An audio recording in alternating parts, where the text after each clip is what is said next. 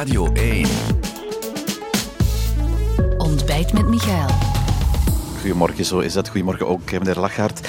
Uh, inderdaad, hier in een eh, groot bioscoopcomplex voor uh, een congres dat straks start. Maar dat eigenlijk gisteren al gestart is, intern dan over statuten. Maar waar wel iets opmerkelijk beslist is. het gaat over de, de familieclans in uw partij en hoe zij vertegenwoordigd mogen worden in uw partijbestuur. Ja, het klopt dat gisteren we al gecongresseerd hebben hier in, eh, in Gent. En het, eh, het eerst ging over de structuur van onze, onze partij.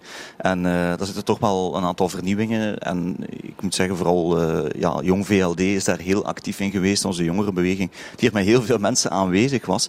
En die inderdaad onder meer één amendement ingediend heeft. Waar bloedverwantschap niet langer toegelaten is om samen dan in het partijbureau als stemgerechtigd lid eh, te zitten. Ja, dat klinkt heel vaag, maar als u er namen op plakt, dan weten mensen waarover het gaat. Hè?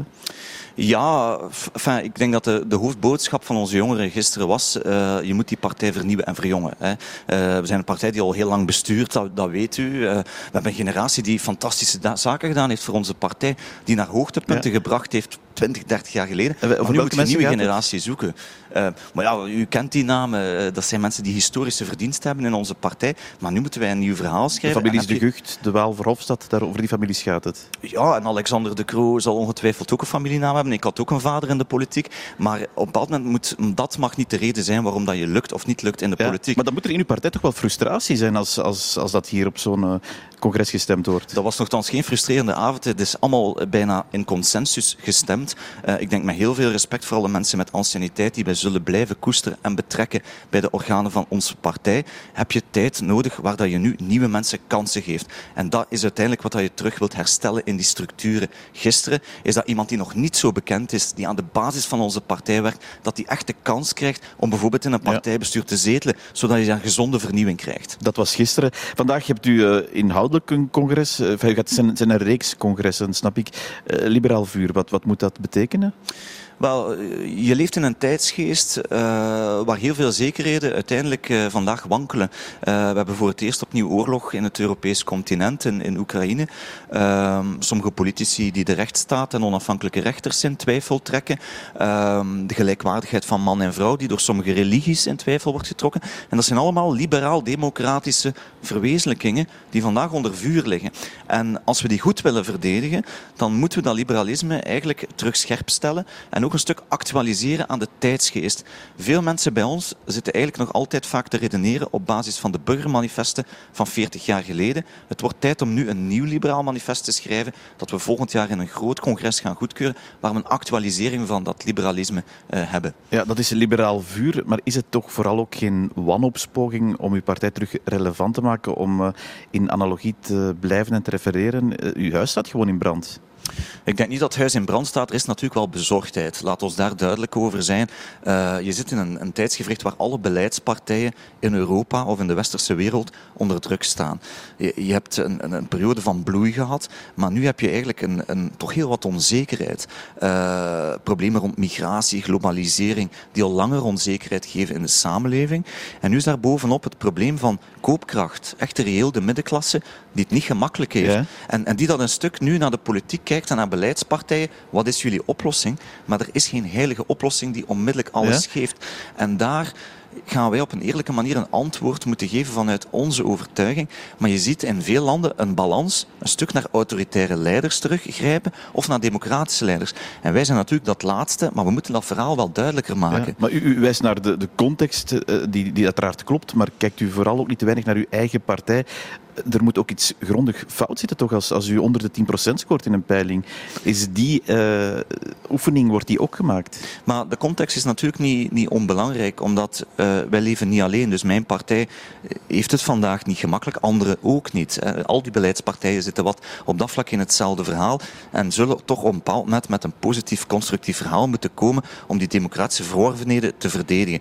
Maar natuurlijk, de context is niet eenvoudig. Je zit ook na twee jaar corona, waar wij zeer moeilijk leiderschap hebben moeten opnemen. Waar Alexander de Croo als premier heel moeilijke zaken moeten doen heeft. Die voor ons als liberaal absoluut niet evident waren. En van de ene crisis zijn we al onmiddellijk naar de andere gegaan. Maar het enige wat ik wel geloof, en laat ons toch niet het, uh, laat ons toch optimistisch blijven, want dat is natuurlijk ons credo altijd. Leiderschap nemen in moeilijke tijden, zoals wij dat doen met onze premier, kan wel degelijk beloond worden op het einde van de rit. Ja, maar dat blijkt niet uit die peilingen, hè? Nee, maar goed, tussentijdse peilingen zijn wat ze zijn. Ze hebben ook grote foutenmarges. Ik denk is er dat... geen paniek dan na zo'n zo'n verschrikkelijke peiling? Nee, er is bezorgdheid. En dat is terecht. Al wie een goed hart heeft voor onze overtuiging en onze partij is bezorgd. Dus ik spreek heel veel met iedereen in de partij om nu samen te schrijven van kijk, wat moet onze strategie zijn? En het is eigenlijk vrij duidelijk. We leiden het land in heel moeilijke omstandigheden. Maar iemand die de populairste politicus is in ons midden. Als wij naar een verkiezing gaan, zal die campagne rond Alexander de Croo gaan en zijn leiderschap. En de manier waarop hij op een menselijke manier mensen samenbrengt en voor oplossingen zorgt, dat zal de campagne zijn. Maar natuurlijk, dat mag ons niet ontslaan als partij, en dat is mijn taak als voorzitter, om over de lange termijn na te denken van het liberalisme. En dat is wat we met deze congressen doen. Ja, u verwees al naar Jong VLD. Ik begrijp dat die, die, die nieuwe voorzitter ook zegt van uh, er is in onze partij een probleem van geloofwaardigheid. Dat kan wel tellen als opmerking. Maar als je 23 jaar bestuurt, dan zit daar natuurlijk een bepaalde slijtage op. Dat is logisch. Ja, maar slijtage en geloofwaardigheid, dat is nog iets anders natuurlijk. Ja, maar nee, dat gaat samen. Omdat je uiteindelijk, het liberalisme is een begeesterende ideologie. gaat over vrijheid, vooruitgangsdenken. Er is sowieso een grote groep in de samenleving die daardoor uh, geenthousiasmeerd wordt. Maar dan kom je natuurlijk in een regering, in een politiek systeem zoals bij ons, waar je eeuwig compromissen moet maken, en wat dan natuurlijk een stuk verwatert. En dat is ook logisch na zoveel beleid, dat je daar ergens zegt van ja, waar zit het juist? En dat gaan we toch scherper moeten aantonen, toch ook met enkele symbolische dossiers de komende tijd. Ja, een van die symbolische dossiers in de voorbije maanden was die kernuitstap, waar uw partij, ik probeer het wat samen te vatten, eerst uh, tegen de kernuitstap was, dan weer voor uh, en dan weer half tegen. Ja, is dat niet net waar verwezen wordt naar een probleem van geloofwaardigheid? Maar dat is een frame dat journalisten daarop plakken. Ja, feit, omdat, het is wel nee, wat, wat ook het, u als kandidaatvoorzitter zijn, Ja, maar dat is het frame dat jullie erop plakken. In die zin, mijn standpunt is altijd geweest, voor mij mochten twee reactoren open blijven. Maar we leven wel in een context waar je een regeerakkoord sluit. En in een regeerakkoord hebben we toen afgesproken, we gaan alle reactoren sluiten en die twee liggen nog in reserve en zullen pas in absolute nood naar boven komen. En dan moet je ook de eerbaarheid hebben, en dat doen anderen niet, dat is om het compromis te verdedigen op dat moment. En dat hebben wij gedaan. Maar goed, natuurlijk, maar de vraag is natuurlijk misschien essentieel als beleidspartij. we zijn daar ook op geëindigd. De vraag dus, is misschien wel, ja, een compromis sluiten is één zaak, uw, uw, uw principes verlogen is een andere. Is dat niet net de prijs die u betaald heeft om aan deze regering deel te nemen om de premier te leveren? Nee, totaal niet. Ik, deze regering is in heel moeilijke omstandigheden tot stand gekomen. U herinnert zich dat anderhalf jaar tijd we geen regering hadden. We constant gepingpongd hebben, moeten de ene formule of de andere zijn. Uh, we hebben heel lang gekeken of dat met NVA mogelijk was. Maar door de bruutheid waarmee wij behandeld geweest zijn door die partij, was dat op een bepaald moment gewoon onmogelijk geworden. Ja, en dan bleef deze formule over, die we dan gemaakt hebben met constructieve mensen, die uiteindelijk dit, dit, dit land door heel moeilijke omstandigheden en een volle coronacrisis wilden leiden met een regering met volheid van bevoegdheid. Die hebben heel moeilijke verantwoordelijkheden genomen en verdient alle respect. Er wordt deze dagen, ik zie ook in de weekendkranten, heel veel uh, vergelijking gemaakt tussen uw partij en CD&V. Snapt u die, die vergelijking? Well, ik denk dat de stories uh, totaal anders zijn. Uh, ik denk uh, vooral de, de pijnpunten, die noemt u zelf, is van het feit, je hebt een liberale partij nog altijd met een ideologie die heel krachtig is, maar die natuurlijk al heel lang bestuurt en die soms compromissen moet maken. En daar heb je natuurlijk soms een spanningsveld en dat moeten we een stuk terug scherp zetten. En we moeten een strategie uittekenen met onze kopman, met Alexander de Croo, naar die verkiezingen en het lange termijnwerk goed doen. Maar de story van een andere partij ga ik niet maken. Ik denk dat dat nog een heel ander verhaal is. Ja, uh, het verhaal van de christendemocratie is een andere discussie dan dat van het ja, liberalisme. Hetzelfde verhaal is natuurlijk dat ze het ook bijzonder slecht doen in de peilingen, waar daar eh, vooral gekeken wordt naar de voorzitter, die eh, waarschijnlijk aan zijn laatste weken bezig is, als ik het goed begrijp. Uh, is dat hier bij u, in uw partij, dan, dan geen issue als u onder de 10% zit? Wordt er naar u gekeken? Nee, ik denk dat iedereen weet, of, of men naar mij kijkt, moeten we aan andere vragen, maar uh, iedereen weet dat we in een, in een moeilijke situatie zitten en, en dat de omstandigheden waarin we nu moeten besturen bijzonder moeilijk zijn, ook voor liberalen. En uh, op zich kan je ook maar doen wat je doet. Hè. Dus op zich, ik sta ook altijd open voor feedback. Ik praat met heel veel mensen in onze partij. Uh, ik probeer altijd goed te zorgen dat iedereen zich aan boord voelt en dat we samen een koers kunnen uittekenen die gedeeld is. Dat is een communicatiewerk, er is heel veel werk achter de schermen. Dus deze partijleider is niet altijd evident. Maar bon, ik denk dat we er met samenhorigheid kunnen uitraken met een optimistisch verhaal. Ja, want nog een gelijkenis tussen u en CD&V. U, u, kiest denk ik voor het centrum hè, als, als uh, basis voor uw politiek handelen. Dat doet CD&V ook. En dan zeggen sommigen, ja, laten we de optelsom maken, laten we gewoon samen gaan. Is dat überhaupt een optie voor u? Dat is te eenvoudig gesteld. Ik geloof wel dat centrumpartijen moeten, uh, moeten samenwerken rond die waarden die we in Europa samen opgebouwd hebben. Liberalen, christendemocraten en eigenlijk ook socialisten, dat is de welvaart die Europa gebracht heeft. Internationale samenwerking. Een gecorrigeerde vrije markt die op een menselijke manier werkt. Een rechtsstaat, scheiding der machten. Al die zaken staan vandaag onder druk door extremisten van links en van rechts. En als die uh, families of die overtuigingen niet gaan samenwerken, dan gaat dat teloor gaan. Ja, dus ik geloof wel in samenwerking. Samen in u zit in een regering. Is dat dan, of ziet u dat nog toch intenser? Ja, niet voldoende omdat een regering werkt rond een bepaald regeerakkoord. Heeft bepaalde punten, maar heeft over bepaalde andere zaken geen oplossing. Bijvoorbeeld de toekomst van ons land. We weten dat de structuur van ons land inefficiënt is. Die moet veranderen. Daar gaan we toch met die centrumpartijen een antwoord moeten op. Maar hoe ziet u dan samenwerken zeggen als, als u zegt het is ook buiten de regering dat samenwerken? Hoe ziet u dat dan?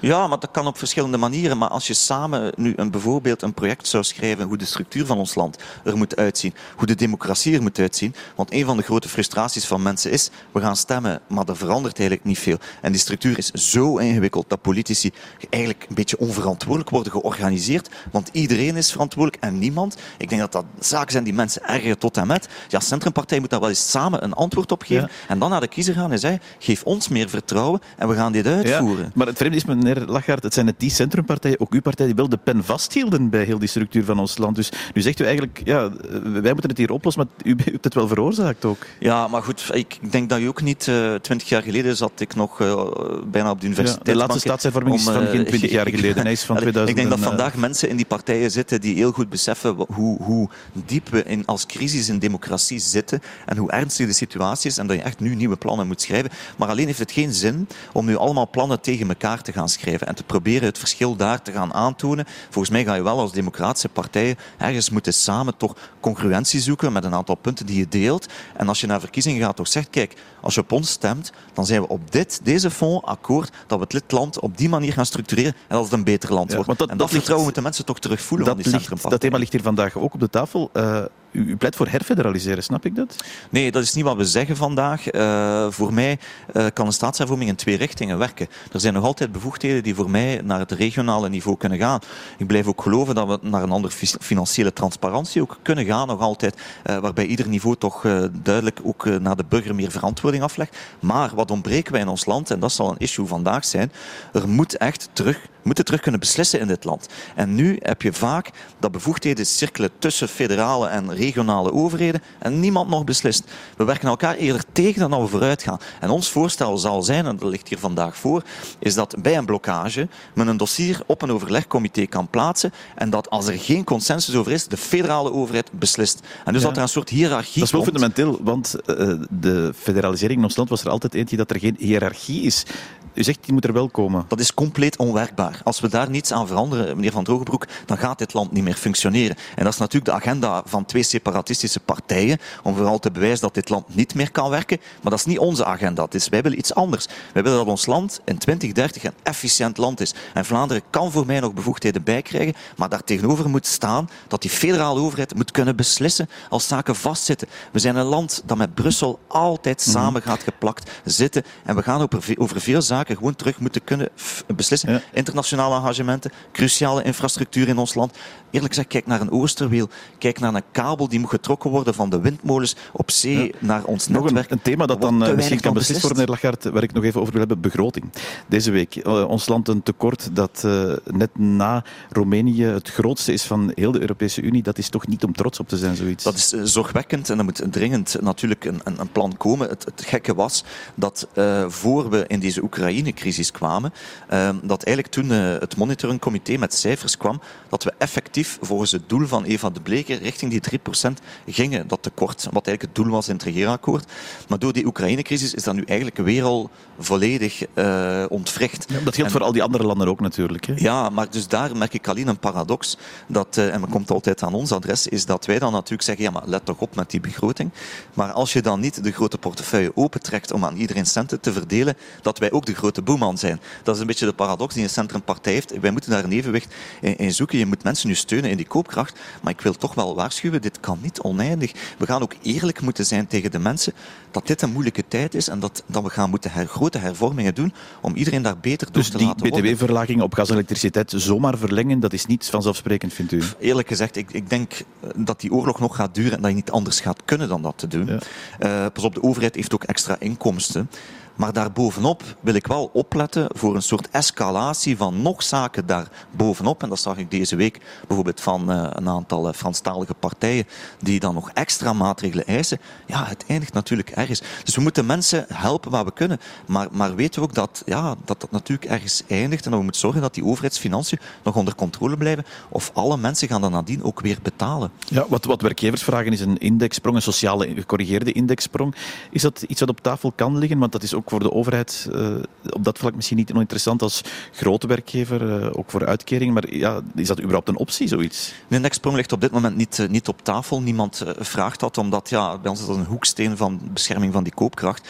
Maar wat dan wel essentieel is, is dat je daar tegenover de wet van 96 hebt. U kent die wet, dat is een wet die beschermt dat de concurrentiekracht van onze bedrijven beschermd blijft. En als de lonen in België sterker stijgen dan elders, waar we nu in zitten, moeten we allemaal beseffen, onze lonen stijgen sterker, mm dan kunnen natuurlijk de vakbonden niet verwachten dat we volgend jaar dan nog eens aan alle bedrijven gaan vragen om nu nog hoge loonsverhoging erbij te doen. Als we morgen geen jobs meer willen overhouden, ja, dan moet je dat doen. Ja, dus, dus dat op zich er niet. moeten we daar elkaar vinden. Ik denk dat er eerlijk gezegd dat we met, het, met de sociale partners moeten kijken naar een plan hoe je de netto koopkracht kan verbeteren. Dat betekent minder belaste zaken gebruiken om mensen netto meer te geven.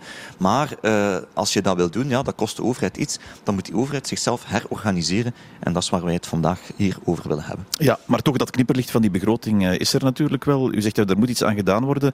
Wat gaat de regering daaraan doen? Maar eigenlijk als je de begroting in ons land op orde wilt krijgen, zijn, zijn er twee zaken waar, waar je echt veel kan ophalen. Uh, dat is uw efficiënte structuur van uw land die er niet is, maar dat moet je met alle overheden samen doen. En twee, dat is inderdaad die arbeidsmarkt. Uh, dat is mensen, meer mensen aan de slag.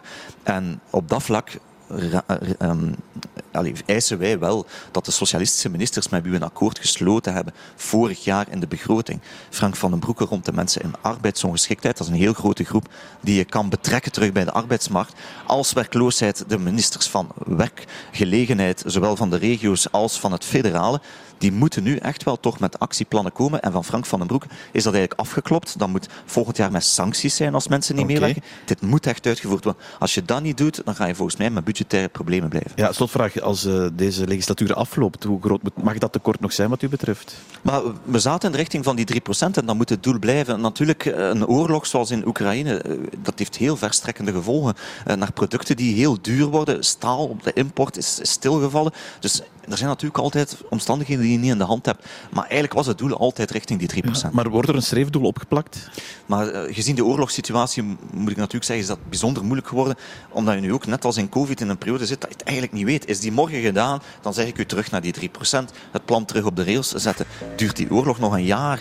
Uh, deint, dat, deint dat uit naar andere landen? Ja, dan kan ik natuurlijk niet voorspellen waar het naartoe gaat. Nee, maar het zal ook een thema zijn dat hier allicht vandaag toch uh, besproken zal worden. Ik zie dat de mensen ook aan het toekomen zijn voor uw congres Liberaal Vuur. Meneer Lachert, dankjewel om eerst bij ons te gast te zijn. Dit was Ontbijt met Michael, een podcast van Radio 1. Ontdek nog meer podcasts van Radio 1 in onze app en op radio1.be.